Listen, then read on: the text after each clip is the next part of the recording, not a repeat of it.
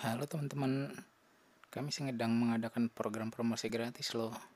Bagi teman-teman yang ingin mempromosikan produknya, silakan isi Google Form di bawah ini selengkap-lengkapnya. Dan siapkan file audio yang menceritakan tentang produk teman-teman, keunggulan produk teman-teman dibanding produk-produk yang lain, serta mau membagikan podcast ini di sosial media teman-teman. Gratis loh.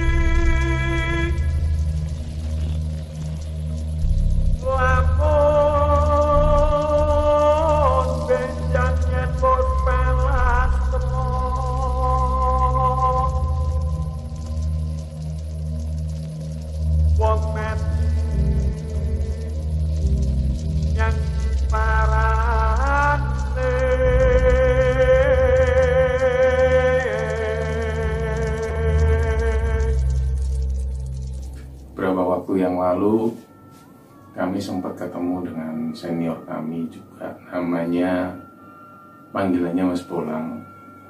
Jadi awal pertemuan kami pertama, terutama aku pertama kali ketemu Mas Bolang itu ketika aku berkunjung ke kampusnya beliau. Aku lihat memang orang ini dengan karakter sendiri gitu, unik orangnya. Memang suka naik gunung dan setiap kali tidur di kampus itu beliau tidak tidur di kampus, tapi dia milih tidur di bawah pohon terus mendirikan tenda. Dia selalu seperti itu tiap pagi. Jadi pertama kali aku ketemu sama Mas Bolang itu, kesan pertamaku, wah orang ini nyentrik banget gitu. Dia suka naik gunung. Akhirnya perkenalan ini semakin erat dan beberapa kali aku juga naik gunung. Sebenarnya Mas Bolang ini adalah seniornya Idris. Nah, sahabat Mas Bolang sendiri, dia punya sahabat namanya Mas Syarif. Dia ini juga orangnya nyentrik, senengannya naik gunung, tapi lebih sering dia sendirian kalau naik gunung. Kalaupun bersama dengan temannya, eh, tiap kali naik gunung, dia akan selalu berhenti di satu tempat yang lama gitu. Kadang dihabiskan waktu berlama-lama di situ. Jadi seringkali mereka kalau naik gunung tidak sekedar memburu puncak atau apa, jadi mereka lebih menikmati gitu. Nah, aku senang banget naik gunung sama mereka, terutama Mas Bolang itu. Nah, beberapa waktu kemarin itu ketika ketemu di sebuah warung kopi, karena kita sudah lama gak ketemu, setelah beliau menikah itu, akhirnya kemarin beliau sempat cerita lagi ketika pengalamannya naik ke Gunung Argopuro. Mas Bolang sendiri cerita pada waktu itu tahun dua ribu lima, dia naik ke Argopuro via Paderang. Jadi kita tahu kalau di Gunung Argopuro itu bisa dilalui dua jalur, dari jalur Bremi juga jalur Baderan. Mas, Mas Bolang cerita waktu tahun dua ribu lima itu beliau sama Mas Syarif sahabatnya ini juga sama teman-teman yang yang lain di tahun dua ribu lima itu naik dari Baderan dan turun ke Bremi. Nah, sepuluh tahun kemudian di sekitaran tahun dua ribu lima belas itu Mas Bolang itu berencana ingin ngulang lagi naik ke Gunung Argopuro tapi via Bremi. Nah, rencananya dia ajak sahabatnya ini yang namanya Mas Syarif. Dia ajak karena sudah lama nggak naik gunung, setelah beliau nikah, udah lama nggak ketemu sama teman-teman. Akhirnya dia coba hubungi sahabatnya ini yang namanya Syarif. Dia bilang, "Rip, aku pingin ngulang naik gunung ke Gunung Argopuro Argopuro, tapi kali ini via Bremi. Nah, aku pengen kita reuni di sana gitu sama teman-teman, terutama sama kamu, Rip. Aku kangen banget sama kamu, udah lama gak ketemu, udah lama gak naik gunung gitu. Nah, Mas Syarif sendiri membalas dengan jawaban yang singkat, udah lang, gitu. Berangkatlah artinya gitu. Oke ya, kita berangkat Kamis siang, katanya Mas Bolang seperti itu. Kamis siang biar bisa nanti berangkatnya cuma pagi dari base camp gitu. Oke siap, bilang gitu kan. Nah akhirnya Mas Bolang seneng kan, waduh udah lama nggak naik gunung sama sahabat lama. Akhirnya dipersiapkan segala sesuatu, karier yang udah lama tergeletak di gudang itu dibersihkan, sepatu-sepatu yang udah lama nggak pakai itu dibersihkan lagi, udah persiapan untuk naik gunung lagi. Nah dua hari kemudian ternyata Mas Bolang ini dapat telepon dari adiknya Mas Syarif. Adiknya telepon, Mas Bolang, Uh, mohon maaf, mohon maaf sebelumnya Mas Bolang. Uh, aku dapat kabar kalau Mas Syarif mau naik gunung sama jenengan. Oh iya, hari Kamis, hari Kamis siang. Nah ini mohon maaf ya Mas Bolang, aku itu sebenarnya hari Jumatnya itu aku ada akad nikah di Lamongan. Nah adiknya Mas Syarif itu bilang seperti itu. Loh, kok Syarif nggak bilang? Mas Bolang bilang seperti itu. Kok Syarif nggak bilang kalau kamu mau nikah? Kok kenapa dia memutuskan mau naik gunung?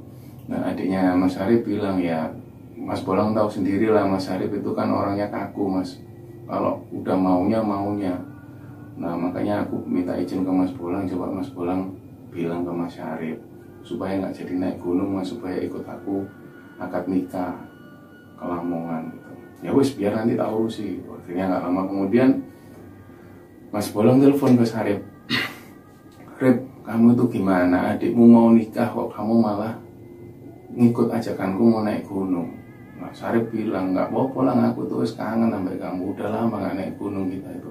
Ya jangan gitu, ini kan adikmu sendiri mau nikah. Ya kamu harus ikut yang akad nikahnya toh. Kok malah mau tinggal naik gunung gitu. Dalam pokoknya aku pengen naik gunung sama kamu. Kangen aku selama gitu. Nggak, nggak, nggak bisa, pokoknya kamu harus ikut akad nikahnya adikmu. Mas Bolang bilang seperti itu. Kapan-kapan kita bisa naik gunung lagi, nanti setelah akad nikah lah, aku tak cuti lagi gitu. Oke lah lah gitu. Ya akhirnya pembicaraan itu selesai. Beberapa hari kemudian ini Mas Bolang seperti gelisah gitu. Waduh, udah nggak ada lagi yang diajak naik gunung, ngajak siapa lagi kan gitu.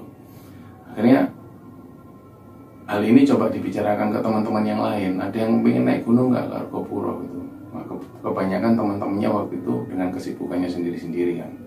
Nggak lama kemudian ternyata Mas Bolang ini punya adik sepupu yang tinggalnya ada di Trawas, Mojokerto. Itu tiba-tiba ngabarin, Mas, aku dengar dari uh, teman-temannya sampean itu kalau sampean mau naik ke Argopuro ya gitu. Loh iya, kenapa? Nah ini kebetulan aku sama teman-temanku juga mau naik ke Argopuro, Mas. Nah Mas Bolang bilang, berapa orang itu yang naik? Sekitar enam orang, kalau Mas Bolang ikut berarti tujuh orang yang ikut. Berangkat kapan? Nah adiknya bilang, adik sepupunya itu bilang, terserah sampean aja Mas Bolang mau berangkat kapan. Terus Mas Bolang bilang, kalau berangkat Kamis siang gimana? Setuju nggak? Oh siap Mas, tak koordinasikan sama teman-teman gitu. Akhirnya dikoordinasikan, nggak lama kemudian ngasih kabar kalau mereka sepakat berangkat Kamis siang. Tapi dalam hati kecil Mas Bolang itu masih seperti ini, wah kira-kira asik nggak ini teman-temannya? Karena selama ini Mas Bolang ini naik gunung hanya sama sahabat-sahabatnya gitu, nggak pernah sama orang yang belum dia kenal gitu. Ketakutan Mas Bolang ini takutnya nanti di sana nggak asik, malah menjadi sebuah pendakian yang nggak menyenangkan gitu. Dipastikan lagi ke adik ipar, ke adik sepupunya ini, kamu pastikan lagi ya, itu teman-temanmu asik nggak itu? Asik Mas, ini beberapa juga sudah pernah naik ke Gunung Argopuro. Oke bener ya, kamu yang tanggung jawab ya. Oke Mas. Akhirnya ketemulah di hari Kamis siang itu, mereka ketemu di terminal Surabaya, terminal Bungurasih. Akhirnya mereka berangkat bareng menuju ke Probolinggo.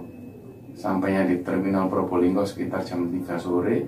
Terus jam empat sore mereka berangkat menuju ke Bremi, menuju ke base camp pendakian yang di rumah penduduk waktu itu. Ketika sampai di base camp itu, menjelang maghrib mereka prepare, mandi-mandi dan makan dan lain-lain. Sampai sekitar jam tujuh malam itu Mas Bolang sudah ngecek lagi perlengkapannya, sekali lagi dicek itu, dan belum sempat berkenalan lebih panjang dengan teman-teman adiknya ini tadi. Di situ rencananya Mas Bolang mau memanfaatkan situasi untuk ngopi bareng, untuk ngobrol-ngobrol dengan teman-teman yang lain supaya lebih akrab gitu sebelum melakukan pendakian. Ternyata ketika Mas Bolang mau ngecek peralatannya, tiba-tiba ada salah satu rombongan ini, rombongan adik-adiknya ini yang tiba-tiba mau ngajak naik gitu. Ayo Mas, sudah siap nggak kita mau naik lah. Mas Bolang kaget kan, loh, kenapa kita harus naik malam gitu kan. Dan ini belum belum akrab, tiba-tiba sudah ada keputusan seperti itu gitu. Jadi dari enam dari tujuh orang ini termasuk Mas Bolang, itu ada salah satu pasangan suami istri, dan ada lagi satu pasangan tapi belum menikah, masih pacaran gitu. Satunya lagi adik sepupunya Mas Bolang, terus satu orang lagi kemudian Mas Bolang lah. Salah satu orang ini yang namanya Adrian, yang dengan ceweknya itu, itu dia yang mau ngajak naik malam itu juga.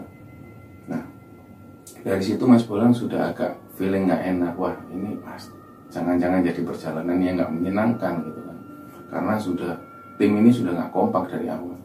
Lagi-lagi Mas Bolang bilang, kita istirahat aja dulu di base camp, pagi harinya kita baru naik, jangan jalan malam-malam di hutan, apalagi ini Argopuro.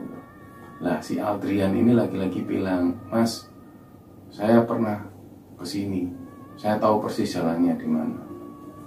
Dari situ ya agak kecewa juga Mas Bolang, di samping lebih tua, usianya lebih tua juga, dia ngerasa anak ini kok sombong banget gitu loh, kita belum kenal kok sudah ambil keputusan seperti itu gitu loh. Ditambah lagi pihak dari base camp ini sudah mengingatkan, Mas, lebih baik besok pagi aja, bener Mas ini, ngomong nunjuk ke Mas Bolang, bener Mas ini lebih baik besok pagi, karena jalannya itu di sini ini kan hutannya lebat, apalagi masih banyak hewan-hewan liar seperti babi, kadang-kadang juga macan juga lewat gitu loh. Enggak Pak, enggak apa-apa Pak, saya udah pernah kesini kok, juga berangkatnya malam. Si Adrian ini bilang seperti itu. Akhirnya karena teman-teman yang lain ini juga ngikut apa kata Adrian, karena belum kenal banget dengan Mas Bolang, akhirnya mereka lebih setuju dengan kata-katanya Adrian. Berangkatlah mereka malam itu, sekitar jam delapan malam akhirnya mereka berangkat. Dan karena Mas Bolang yang ogah-ogahan, Mas Bolang ini jalan di belakang sendiri, sambil jalan pelan, sambil ngikutin teman-teman seperti apa. Jalan gitu melewati kebun-kebun penduduk, dimana disitu ada tanaman jagung, terus ketemu tanaman kopi dan lain-lain, dengan situasi yang gelap dan sepi gitu.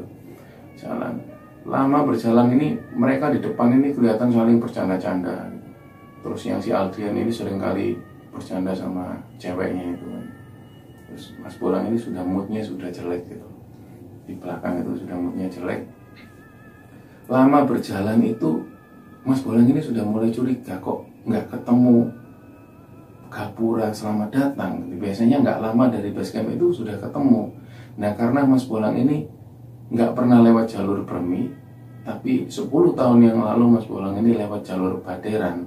Jadi Mas Bolang juga nggak tahu persis jalannya seperti apa, terus nyampe di Gapura itu seperti apa juga nggak tahu persis. Tapi yang Mas Bolang ngerasa itu kayaknya ada yang aneh, karena seharusnya kita sudah sampai di Gapura Selamat Datang. Ini sudah jalan lebih dari setengah jam kok belum sampai di Gapura itu gitu kan. Akhirnya Mas Bolang coba bilang, terutama ke adik sepupunya itu, namanya Doni, Don, apa nggak keliru jalan ini? Harusnya kita sudah sampai di Gapura Selamat Datang loh. Enggak Mas, bener kok Mas, ini katanya Adrian lewat sini. Nah, lagi-lagi Mas Bolang dengar Adrian yang bilang gitu, ya sudahlah, jalan lagi. Sampai hampir satu jam lebih baru Mas Bolang ini baru bilang, eh sorry sorry stop stop dulu stop. Di tengah situasi yang gelap dan sepi itu nggak ada orang sama sekali, ini kayaknya kita keliru, kita keliru jalan, seharusnya kita lewat sebelah kiri tadi dari base camp, nggak terus lurus gitu, karena seharusnya kita lewat situ dan kita ketemu di Gapura Selamat Datang. Lagi-lagi Adrian bilang, enggak Mas, memang benar lewat jalannya sini, memang kita belum sampai di Gapura itu. Adrian bilang seperti itu. Loh, Kenapa kamu bisa yakin seperti itu? Mas Bolang bilang gitu lagi ke Adrian. Ya karena aku pernah lewat sini, Mas. Adrian ngotot seperti itu kan. Ya sudahlah, terserah. Ya wes, terserah, lanjutin jalan, Mas Bolang. Jalan lagi mereka, Mas Bolang di belakang sendiri. Dan nggak tahu kenapa salah satu dari mereka ini tiba-tiba melihat ada sosok orang tua jalan dari kejauhan itu. Jalannya seperti cepat gitu, sambil bilang balik, balik, balik, balik gitu. Seperti nyuruh pulang gitu, balik, balik. Jadi jalan melawan arah, orang dengan orang tua dengan cepatan yang cepat jalannya gitu, balik, balik, balik gitu. Tapi yang lihat hanya satu orang. Dan satu orang ini yang bilang ke Mas Bolang, Mas, Mas, kita jadi disuruh balik, Mas. Hah? Disuruh balik? Kan kaget juga Mas Bolang. Sama siapa deh? Itu tadi ada orang tua, Mas, jalan cepat terus nyuruh kita balik. Nah, Mas Bolang merasa nggak lihat, rombongan yang lain juga nggak lihat. Akhirnya disampaikanlah hal ini ke Adrian yang ada di depan posisinya. Bro, kita balik aja, jalannya nggak di sini, kita keliru ini. Udah satu jam lebih kita jalan, belum sampai kita ke Gapura Selamat Datang, bilang gitu. Akhirnya mungkin Adrian sendiri ngerasa juga ini memang jalannya salah, karena sudah satu jam jalan belum juga ketemu Gapura Selamat Datang. Akhirnya kembalilah mereka. Setelah satu jam perjalanan ternyata mereka nyasar. Akhirnya mereka kembali ketemu di pertigaan itu satu jam lagi. Jadi dua jam bolak-balik itu. Terus kemudian mereka jalan. Nggak lama kemudian, hanya sekitar empat puluh lima menit, ketemulah mereka di Gapura Selamat Datang. Akhirnya Adrian itu merasa malu. Dan kemudian di depan ini dipimpin oleh adik sepupunya Mas Bolang, Doni. Dia mimpin di depan, jalan jalan depan. Terus Mas Bolang bilang sekali lagi, kita berhenti dulu, kita doa dulu, kita dari tadi belum berdoa sama sekali. Akhirnya mereka diem-dieman, terus nggak ada yang mimpin doa. Terus Mas Bolang bilang, oke ya, kita berdoa, mulai berdoa. Setelah berdoa mereka jalan lagi pelan-pelan. Ketemu, ketemu mereka di Hutan Damar. Jadi di situ kalau kita lewat jalur Bremi kita selalu ketemu hutan damar, pohon-pohon damar yang rapat-rapat dan tinggi itu. Di situ suasana mulai gelap senyap gitu. Dilihatnya sudah mulai jam sebelas malam. Jalan pelan. Sesekali itu dengar suara babi hutan yang lewat. Oh, oh, oh, oh. Nah, karena di sini ada rombongan ini ada yang cewek, mereka ini ketakutan. Mas, suara apa itu, Mas?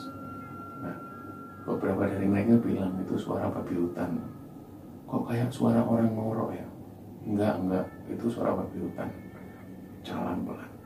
Ketika keluar dari hutan hutan damar itu, mereka jalan mulai nanjak, nanjak dengan suasana yang gelap itu. Lagi-lagi salah satu dari mereka minta istirahat karena jalannya mulai nanjak dan mereka sudah kelelahan yang karena nyasar tadi. Mereka minta berhenti. Salah satu dari mereka berhenti, minum dulu. Terus ada yang beberapa makan makanan kecil gitu. Mereka jalan lagi di tengah hutan yang lebat, mulai jalan menyempit gitu. Mereka jalan agak menanjak. Kemudian nggak lama itu salah satu dari mereka ini melihat seperti ada sosok yang terbang lewat. Nah, karena mungkin mereka ini kaget, akhirnya mereka ngomong ke yang lain. Ya Allah, Mas, itu Mas yang terbang, Mas gitu. Akhirnya Mas Bolang coba narik. Lain kali kalau kamu lihat selama perjalanan ini, kamu lihat sesuatu, kamu diam, nggak usah ngomong. Tapi kan aku takut, Mas, bilang gitu yang ceweknya. Tapi kan aku takut, Mas. Iya, meskipun kamu takut, ini kita lagi di hutan. Apapun yang terjadi, kamu diam, nggak usah ngomong. Iya, Mas. Akhirnya mereka jalan lagi. Jalan sampai lama mereka belum juga ketemu pelang menuju ke Taman Hidup. Karena tujuan mereka berhenti di Taman Hidup. Sehingga berjalan, berhenti, istirahat sebentar, terus jalan lagi, istirahat lama, sampai akhirnya mereka tiba di pelang Taman Hidup yang harus ke kanan menuju ke Taman Hidup. Mereka berhenti di situ lagi. Ketika sampai di Taman Hidup itu sekitar jam empat dini hari, menjelang subuh. Dari situ mereka mulai kelelahan dan mulai mendirikan tenda. Matahari mulai sedikit terbit. Akhirnya Mas Bolang bilang ke teman-teman yang lain, teman-teman istirahat dulu biar bisa mengembalikan tenaga untuk nantinya kita bisa jalan lagi biar nggak terlalu malam. Akhirnya beberapa masih ada yang guyon-guyon. Nah, Mas Mas Bolang ini menyendiri ke danau Taman Hidup itu, di situ ada dermaga, di situ Mas Bolang menyendiri sambil apa ini kangen sama teman-temannya, sahabat-sahabatnya itu. Seperti Mas Bolang itu menyesali perjalanan ini. Seandainya ini aku jalan sama sahabat-sahabatku seperti Syarif dan lain-lain, pasti nggak ada kejadian gini. Dia melihat di sisi sana itu, dia ingat sepuluh tahun yang lalu canda lahwa sama sahabat-sahabatnya itu, dimana kekompakan mereka ketika naik gunung, kemana-mana itu selalu kompak, selalu asik, dan nggak ada kejadian seperti yang sekarang dialami. Dalam hati Mas Bolang itu diamatin, ala Rip, seandainya Rip kamu di sini Rip, seandainya kamu ikut pendakian ini mungkin keadaannya jadi lebih asik gitu. Jadi di danau Taman Hidup yang sunyi itu Mas Bolang ini merindukan teman-temannya, terutama sahabatnya itu Syarif gitu. Nah, ketika kembali Mas Bolang itu melihat teman-teman yang ada di situ, ada yang tertidur, ada yang masih guyon-guyon. Nah, pada saat itu Mas Bolang berinisiatif untuk memasakkan sesuatu buat mereka. Harapannya ketika bangun nanti mereka tinggal makan gitu. Akhirnya dimasakkan. Setelah itu Mas Bolang istirahat. Sekitar jam sebelas siang teman-teman dibangunin. Ayo bangun yuk, sarapan dulu. Terus kita melanjutkan perjalanan. Ketika setelah makan ternyata molor. Yang seharusnya jam dua belas itu mereka sudah mulai packing-packing, ternyata masih molor. Ada yang masih bercanda-canda dan lain-lain. Di satu sisi Mas Bolang sendiri juga mau ingatkan mereka, juga antara males juga enggak ini apa ini enggak ah, males lah pokoknya, intinya seperti itu, karena dari awal sudah enggak mood dengan golongan mereka, dibiarin aja gitu. Sampai akhirnya jam satu siang baru tenda sudah selesai semua, mereka baru mulai jalan. Lagi-lagi Adrian yang mimpin di depan. Dia mimpin di depan, jalan pelan gitu, lagi-lagi istirahat gitu. Terus Mas Bolang bilang, bisa nggak kita agak cepat supaya nyampe di uh, Cemara Lima itu kita bisa nggak malam-malam gitu. Nah, seolah mereka ini nggak nggak mendengarkan nasihat dari Mas Bolang. Dari situ Mas Bolang diam lagi, ya sudah lah terserah. Nah, lagi-lagi di situ Mas Bolang ini dalam hati kecilnya batin, seandainya ini aku naik gunung sama sahabat-sahabatku, sama Syarif gitu, pasti nggak kayak gini, pasti lebih asik gitu. Jadi pendakian itu penuh penyesalan dari diri Mas Bolang, kayak ngapain aku jauh-jauh ke sini dengan kelompok mereka gitu, dengan orang-orang yang macam ini gitu. Selama aku mendaki puluhan tahun nggak pernah aku ketemu dengan rombongan pendaki yang sok-sokan kayak gini gitu. Dia batin terus sahabat-sahabatnya itu, wah Rip, Rip, seandainya kamu ikut Rip gitu. Jadi sambil jalan itu sambil Mas Bolang, wala Rip, seandainya kamu ikut Rip, kalau aja kamu ikut Rip sama teman-teman, pasti kita reunian di sini asik gitu.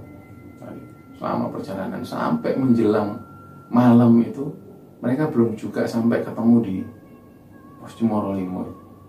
Jadi semakin malam, melewati hutan-hutan yang lebat itu, sekitar jam tujuh malam baru mereka sampai di Pos Jumoro Limo. Di situ mereka mulai bangun tenda, dan pada saat di Taman Hidup sudah diingatkan oleh Mas Bolang untuk membawa air. Setiap orang persiapkan air satu liter setengah, satu botol besar itu supaya ada persediaan air. Ternyata pada saat itu yang bawa bekal air cuman Mas Bolang sama adik sepupunya yang Doni itu. Yang lain nggak bawa air.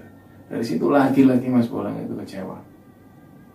Kenapa kalian itu cuma suruh bawa air aja nggak mau? Terus ini gimana, air cuma isinya dua liter setengah untuk orang segini banyaknya, untuk tujuh orang.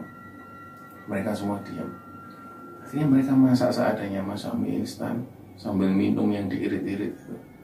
Pagi harinya mereka jalan lagi, melanjutkan perjalanan.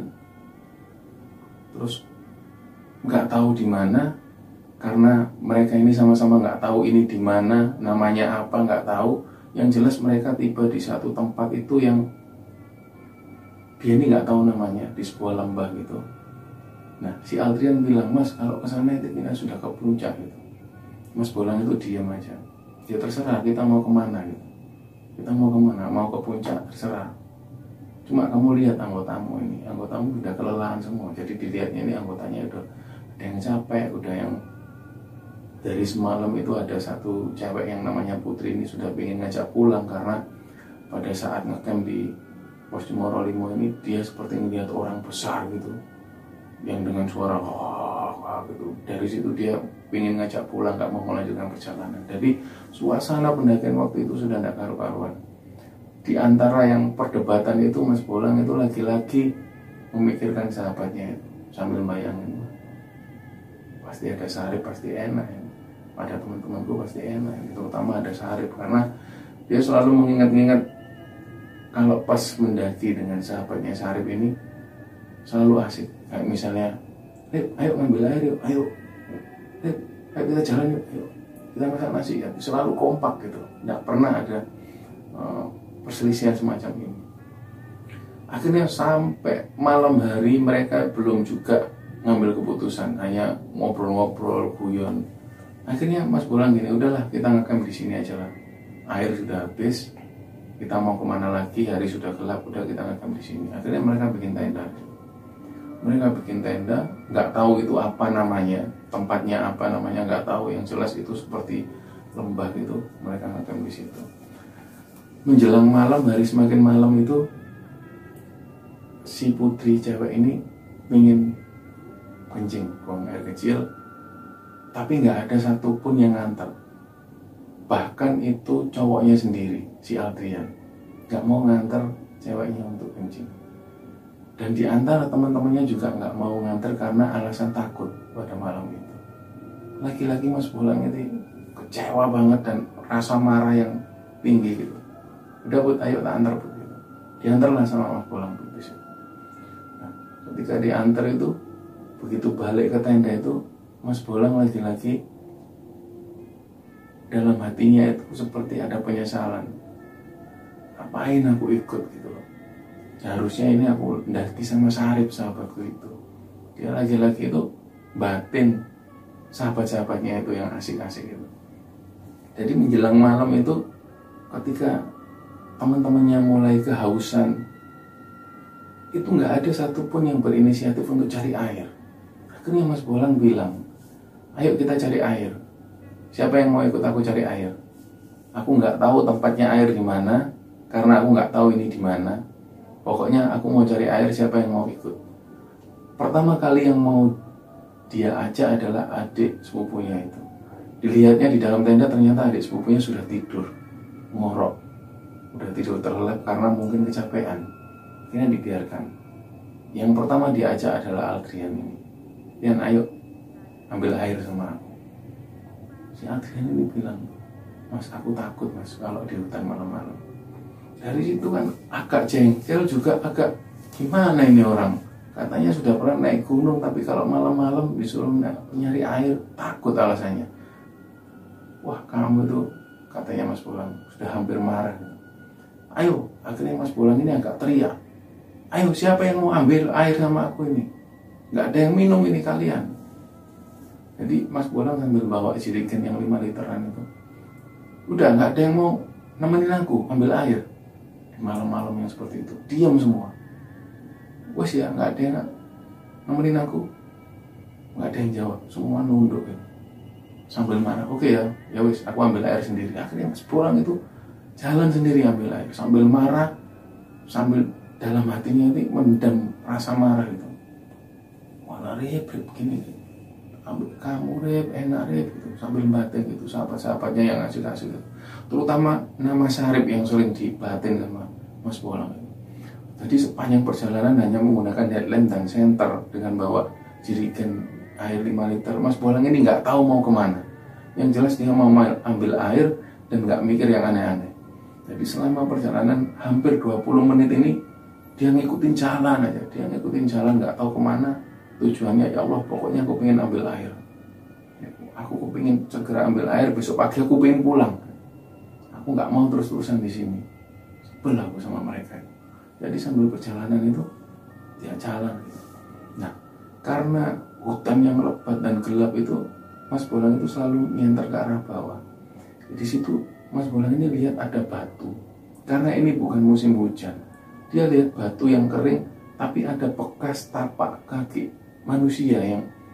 Jadi ketika orang yang habis jalan di sebuah tanah yang becek itu, kemudian nginjak ke kaki ke, ke batu itu selalu meninggalkan bekas gitu kan. Dia lihat di situ loh, kok ada jejak kaki gitu.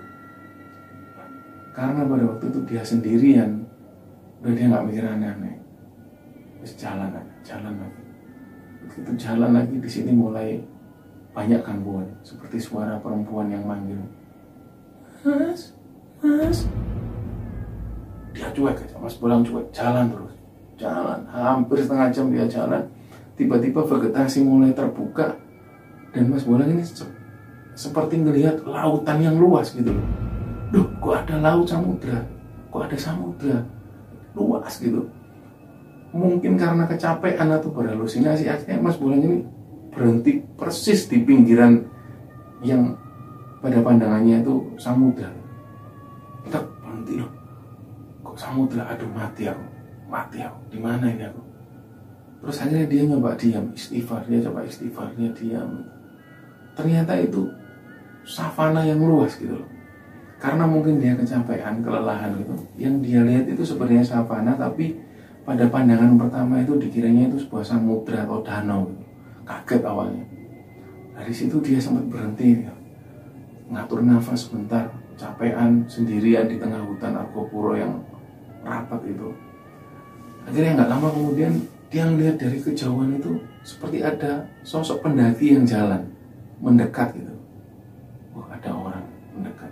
Semakin dekat, semakin dekat, dia bawa tas nggak terlalu besar, semakin dekat. Dia nyapa gini, Lang. Loh, kaget dia. Red. Ternyata Syarif itu ada di situ, sahabatnya itu. Senangnya minta ampun. Rep, ya Allah Rep. Akhirnya dipeluklah Syarif itu. Ya Allah Rep, aku kangen sama kon.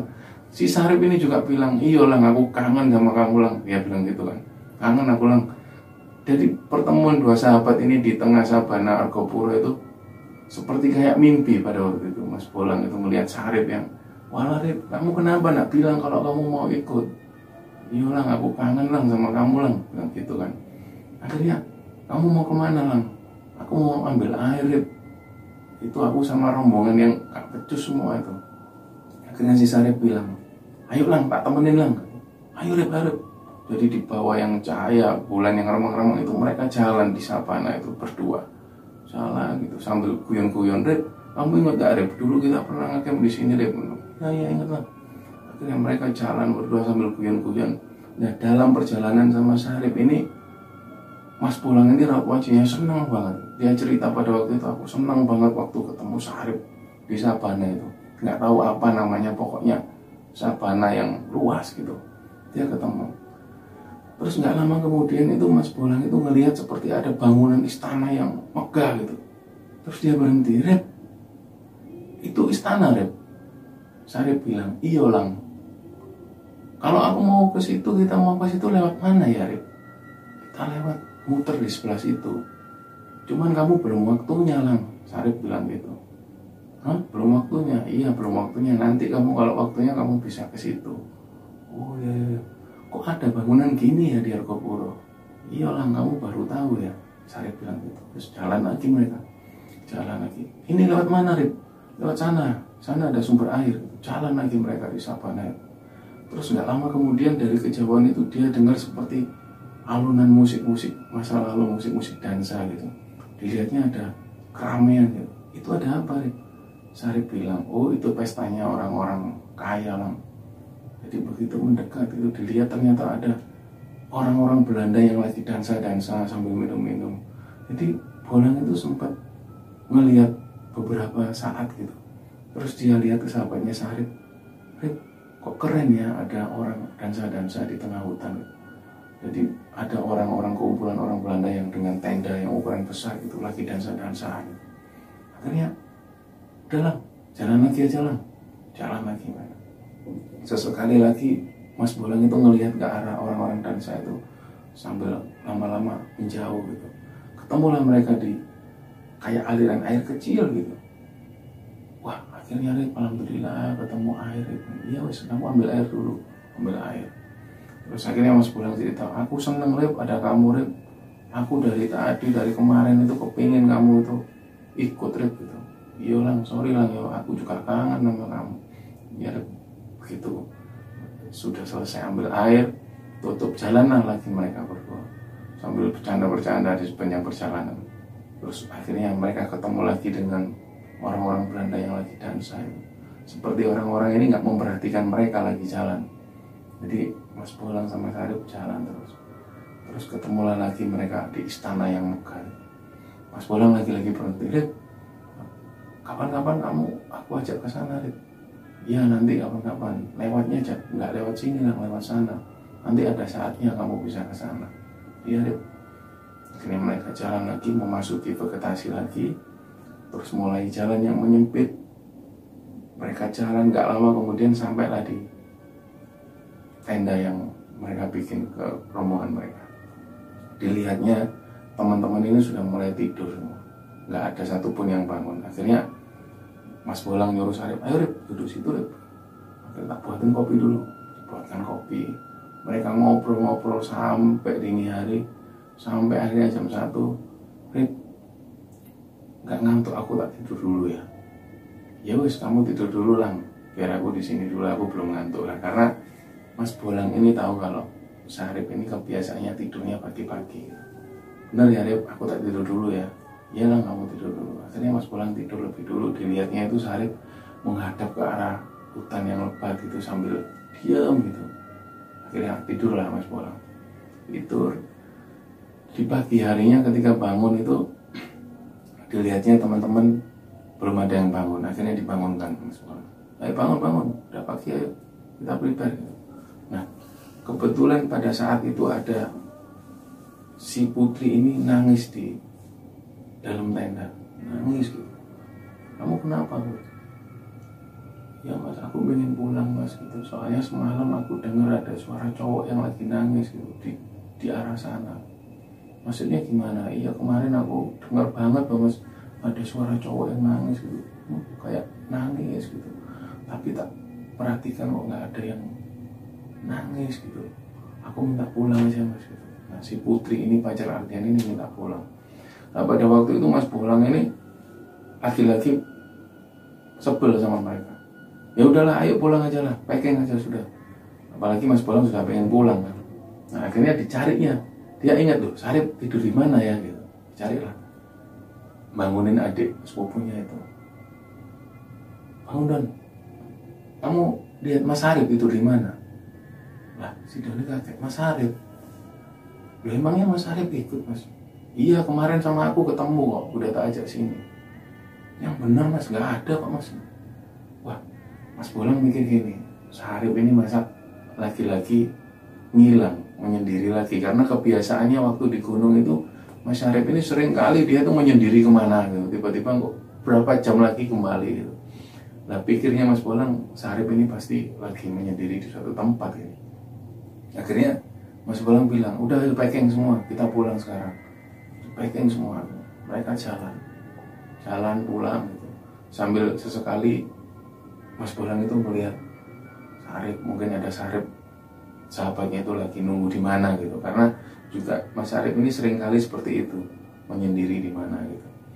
Jalan lagi terus sampai akhirnya menjelang sore hari, sampailah rombongan mereka ini di base camp lagi. Sore hari menjelang maghrib, dari situ mereka mulai mandi-mandi dan lain sebagainya. Mas Bolang nggak juga melihat Syarif.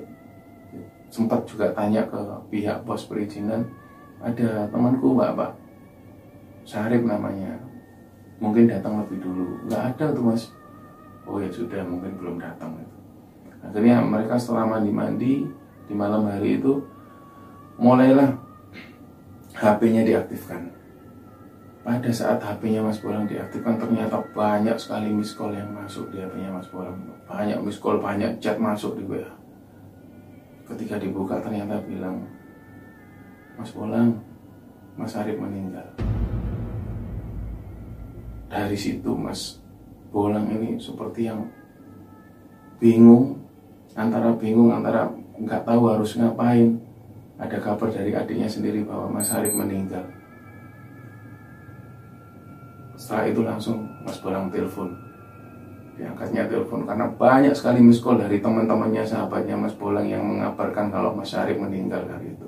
Karena mas H P-nya Mas Bolang nggak aktif selama di Gunung Argopuro itu, dia baru dapat kabar ketika sudah sampai di pos perizinan. Teleponnya yang pertama kali ditelepon adalah adiknya Mas Syarif. Dia bilang sambil nangis itu, Mas, maafin Mas Syarif ya Mas yo. Mas Syarif sudah ada Mas, Mas Syarif sudah meninggal. Mas Bolang itu nangis pada saat itu loh. Kapan meninggalnya? Masih belum terima. Kamu kalau ngomong jangan aneh-aneh. Syarif baru aja naik gunung sama aku. Mas Bolang bilang seperti itu. Akhirnya adiknya Mas Syarif bilang, Mas, Mas Syarif itu meninggal pada saat perjalanan menuju ke Lamongan. Malam itu ketika Mas Syarif mau berangkat, karena besoknya akan mendatangi akad nikah adiknya itu, Mas Syarif itu di tengah perjalanan malam-malam itu ada sebuah mobil yang nyenggol motornya, kemudian Mas Syarif jatuh dan dari belakang ada truk yang nyambar, kemudian Mas Syarif meninggal seketika itu, malam itu juga. Jadi malam Jumat itu Mas Syarif meninggal di sebuah perjalanan menuju ke Lamongan. Dari situ Mas Bolang itu nangis, nutup teleponnya nangis sambil, "Alah Rib, Rib, kamu ini maksudmu gimana kok Rib? Padahal aku tuh kangen sama kamu Rib, kamu kenapa kok datang? Aku nggak percaya kalau kamu meninggal Rib." Gitu. Adiknya bilang Mas Bolang, Mas Syarif itu meninggal Kamis malam Jumat. Sedangkan Mas Bolang sendiri diantarkan oleh Mas Syarif pada waktu itu untuk ngambil air, menemani bercanda itu di hari Jumat, di hari Sabtu, menjelang hari Sabtu, Jumat malam itu.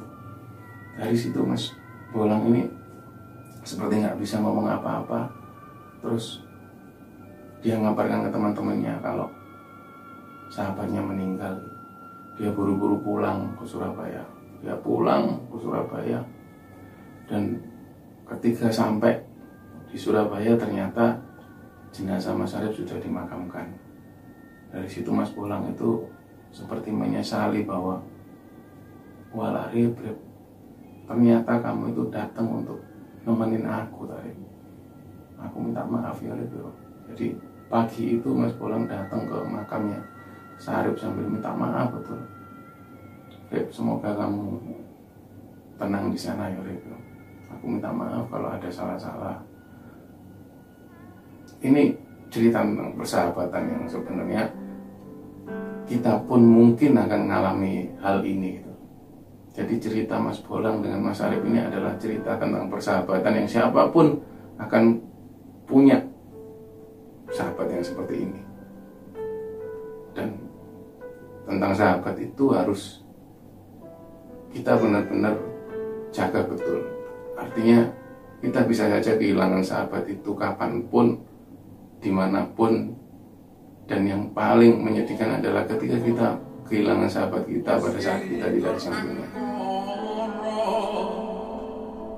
Antara neriko aku iki sumeparong-rongan ikoro janji sabar sabar sakwet oro wektu koro mangsane titi kolo mongso pamuciku dipiso